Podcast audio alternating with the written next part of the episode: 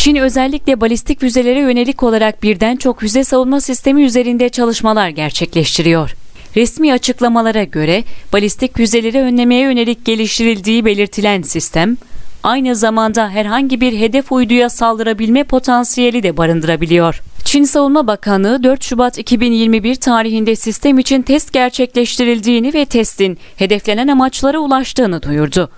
Aynı zamanda Çin yönetimi testin savunma amaçlı olduğuna ve herhangi bir devlete yönelik amaç gütmediğini ifade etti. The Drive sitesinde yer alan haberde füze savunma sistemleri ile uydu savar füzeleri arasındaki ince ayrımın çok önemli olduğu, öyle ki geçmişte Amerika Birleşik Devletleri yönetiminin Çin'i bu tür testleri uydu savar silahlarının denemelerini yaparken görünen amaç olarak kullanmakla suçladığına dikkat çekildi. Çin hükümetinin stratejik balistik füze envanterini modernize edeceği düşünülen ABD'ye ek olarak Hindistan'ın sahip olduğu balistik füzeler ve Güney Kore ile Japonya'nın ortaya koyabileceği balistik füze hipersonik silah sistemleriyle karşı karşıya olduğu belirtildi.